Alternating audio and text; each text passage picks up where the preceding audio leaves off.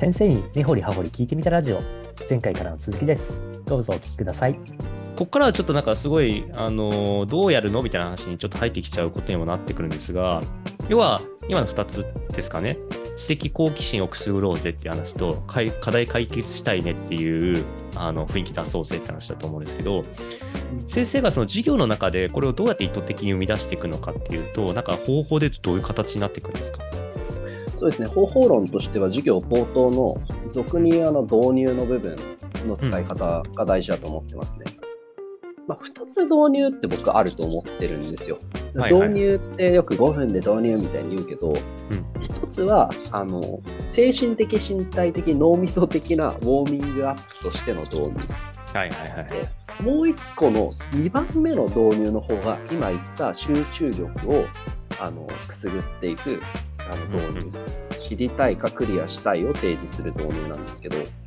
これをうまくやっていくといいです。で、例えば導入の1個目の方のウォーミングアップの話ですけど、はいはい、授業のいい授業に決まってるのって、あの例えば問いに対して生徒が頭がアクティブになって、え、こうじゃないんですかみたいなアイディアが飛び交う教室ってめちゃめちゃいいですよね。ああ、いいですね。僕が課題をバンって出したときに、はい、じゃあペアで協力しようって言ったら、ちゃんと協力できる雰囲気ってめちゃめちゃいいですよね。はいはいはい。もう本当冷え切った状態だとそんなのできないですよね。例えば、いきなり、はい、じゃあ、あれ、授業冒頭で、はい、じゃあ誰々君に、昨日一番いいと思った音楽の一小節歌ってね、みたいな話になったら、無理ですよね。こんな心だよって。すごいパワハラ先生ですね。強心臓すぎるじゃないですか。このスーパー、スーパーパワハラみたいなことを、ともすれば授業の時やってたりしますよね。はい、じゃあ誰々君ここよ、みたいな。はい、じゃあ何、どういうふうに思った？いや、無理でしょって。ああ、なるほど。アップしてないのに、いきなり50メーター、はい、じゃあ今から全力で走ってね、タイム測るからみたいな。いや、やめなさい。アキレス腱切れるから。いやー、面白いな心のアキレス腱切らないためには、ウォーミングアップが絶対必要で、で、何するかっつったら、やっぱり、ペアでざわざわする空間を作るんですよ。うんうんうん、だからこの教室において声が飛び交うっていうのは自然な状態だっていうふうに全体が学習する場を絶対作る。はいはいはい。これは絶対大事です。ざわざわ空間を冒頭で狙って作ります、僕は。いやー、ありがとうございます。いやー、これすごい、実は先週この話を聞いて、私早速、あの、授業、授業っていうか、あのイベントやったんで取り入れたんですけど、めちゃくちゃ確かに反応変わったんですよね。で、私も本当に気づいてなかったんですけど、あの心のウォーミングアップ、心の柔軟体操が大事だって、本当にその通りだなと思っていて、結局、会議とか人とのコミュニケーションもそうだと思うんですけど、心の準備体操ができて初めてうまく回るって意外と気づいてないですよね、みんな。そうですね。意外と気づいてないんですよね。で、しかもこれ私の感覚なんですけど、このウォーミングアップって準備体操的な意味であればいいから、別に究極授業と直接関わってなくても、なんかこう、生徒がとりあえず、よし、じゃあ、今日アクティブにちょっと行動できるなって思わせるだけでも実はいいのかなって思ってたりするんですけど、なんかここら辺ってなんか先生はどんな感じでやってるんですか、ウォーミングアップって。そうですねあの、何種類かあるんですけど、うん、あの今の全然関係ないものから入るっていうのはありだと思いますよ。例えばその日にやる教科書の内容と直接合致してない活動を導入で入れるっていうのはあり。それは心のウォーミングアッしてやるゲーム的なものでもいいし、単純にでもスピーキングを今日主題にしたいっていうのであれば、スピーキング的ウォーミングアップを例えば取り入れるとかね。うんなんかよく、よくやったのは、なんかこう、前に座ってる人と後ろに座ってる人で、後ろに座っ前に座ってる人が後ろの方を向いたら、その人って黒板とかホワイトボードとか見えないじゃないですか。はいはいはい、でそうして後ろの人にだけなんかスライドを見せて、はい、じゃあ今から出したシーンを全て英語で伝えてで前の人はその伝えられたものが何の映画のシーンかっていうのを答えなさいみたいなのを面白い。でやらせたりとか面白いなんか、なんか隣のトトロでカンタ君がうんとか言って傘渡してるシーンとかを、なんかすごい一生懸命なんか、あなんかアンブレラとかなんかみんな言いながらやって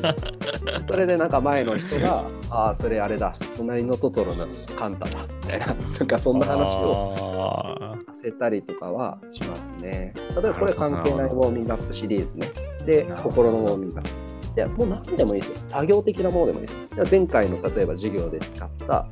単語とかが日本語だけ出てて、英語はなんか全部穴が開いてて、はい、じゃあこのスライド、前回やったから全部覚えてると思うけど、はい、2人でじゃあ30秒以内で全単語を思い出してください。はいはいはいはい。そうで、なんか2人で声出しながら、なんとかなんとかなんとかなんとかって2人で答えながら進んでいくっていうのをやって、絶対声出すじゃないですか。はいはいはい。こういうなんか作業的ウォーミングアップとかも入れたりします。ああ、なるほど動的。動的ストレッチですよね。なんかこう、動きながらあのストレッチするやつ。はいはいはい、はい。なるほどな。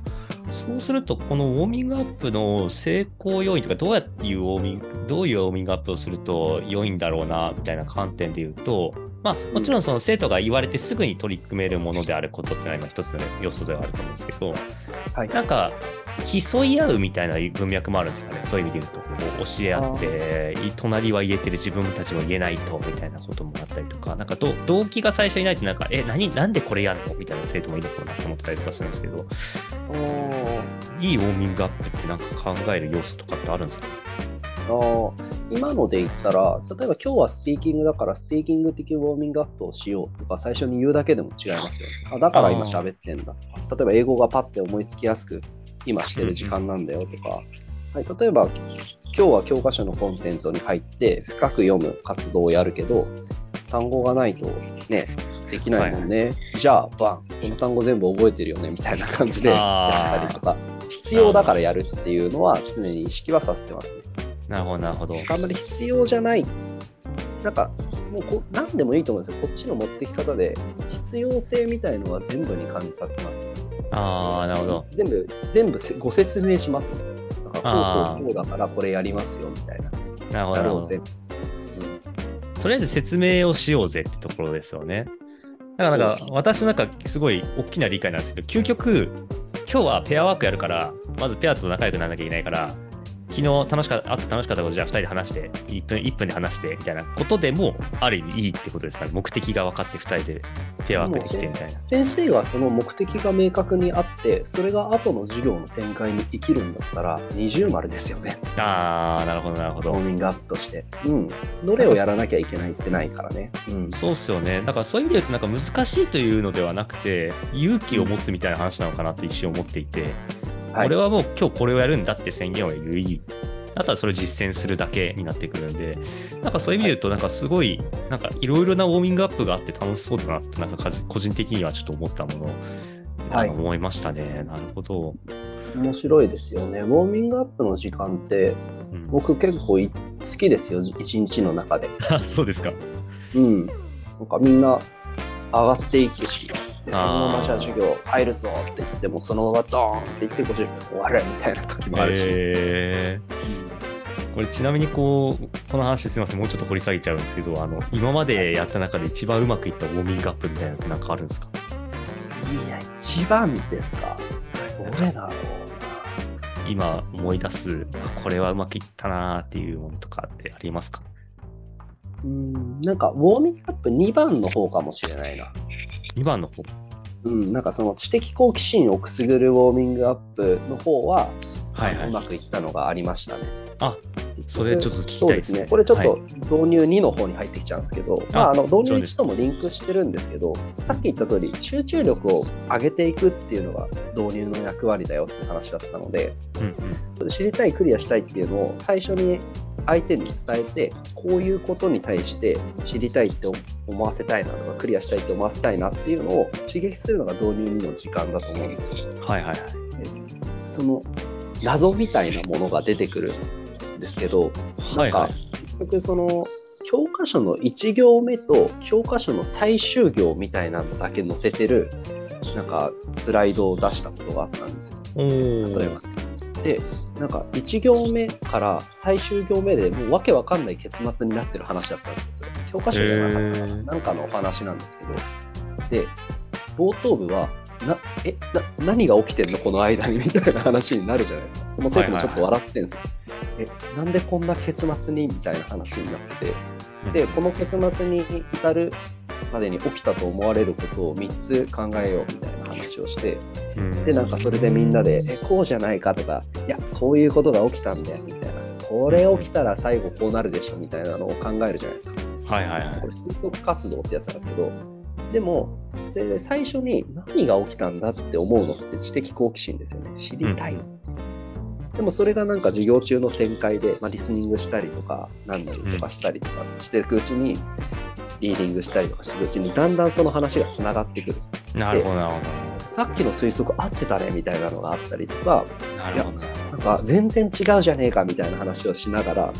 こうだんだん進んでいって、最後バンってなって、授業の終わりにまとめて最後これの間に、これとこれとこれがあって、こういうお話になってたっていうのが完成したときに、あなんか、なるほど。最初の知りたいが一つずつ解決されて、ちゃんとここにたどり着けたみたいなのが全員実感できて終わるみたいなのは、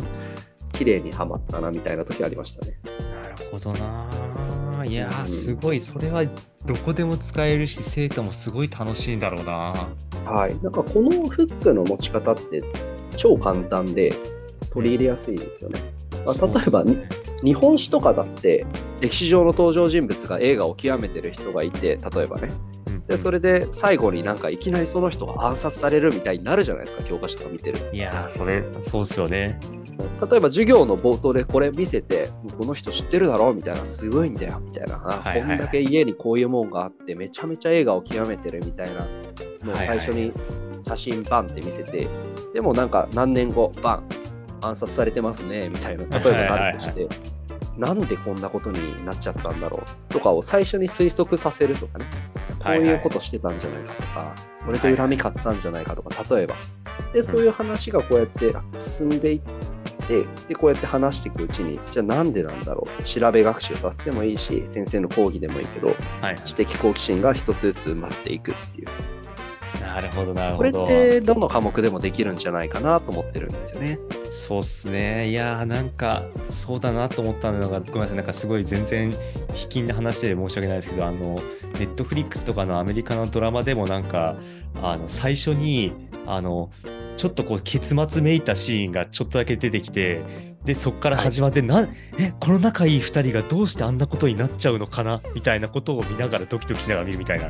あれと同じ手法だなって思いながら。はい、そうですあの巻き戻し系のやつですよね。そうですね。あれって結構授業に使える手法だと思うんですよね。そうですね。なんかそういうことで言うと、なんかこう世の中のコンテンツとかも結局授業でこう知的好奇心をくすぐるためにはどうしたらいいんだろうかみたいなところで言うと、すごい、なんだろう、使えるんだろうなって、ごめんなさい、ちょっと、卑近な話で今理解しちゃったんですけど。いやいや、めちゃめちゃわかりやすいです。それです、まさに。ああ、でも、確かにこうストーリー系のものは全部使えそうですね。数学とかだとどうなんだろうな、その、こう、知りたい、クリアしたいと思わせるときに、ちょっとやり方の話になっちゃうんですけど、なんかこう、今解けないけど、これ今日やったら解けるよみたいな問題見せるとかなんですかね。うん、だと思うんですよね。数学とかになると急に例が思いつかなくなるのは本当文系人間ですね。でも、なんか例えば、なんかこうすごく難しい問題とかの問題文があって、で最後、はい、じゃあ答えまでたどり着きなさいって、すごく数学のその論理関係解いてくるの面白いところだと思うんだけど、なんか苦手な子に対して、はい、最終的には実はこのこの角度何度になるんだけど、なんでこここの問題文から60度になるって導き出せるのかなとか。で、答えファーストで、なんかこの答えが60度っていうのから、あ、ここも60度だってわかるとか、答えから逆算してなんか式に戻式というか最初の問題に戻っていくっていうのはあの、面白いかなって思いますね、見てて。なるほど。できるかわかんないけど、やったことないから。なるほど、なるほど。まあ、でもこれもなんか先生がくすぐりたい知的好奇心って何なんだっけ？先生がこう知りたいって思わせたい部分って何だっけっていうところを先生自身が目的を持って、で、みんな今日これ分かるようになるよとか、これ分かると面白いよとかっていうことを先生自身の言葉で語っていくみたいなことが、まあ基本やっぱりそういうのは大事なんですかね。だと思いますね。はい。うまくね、あの道を全部最初に、はい、こっちだよって歩いていくのが講義型だとすれば、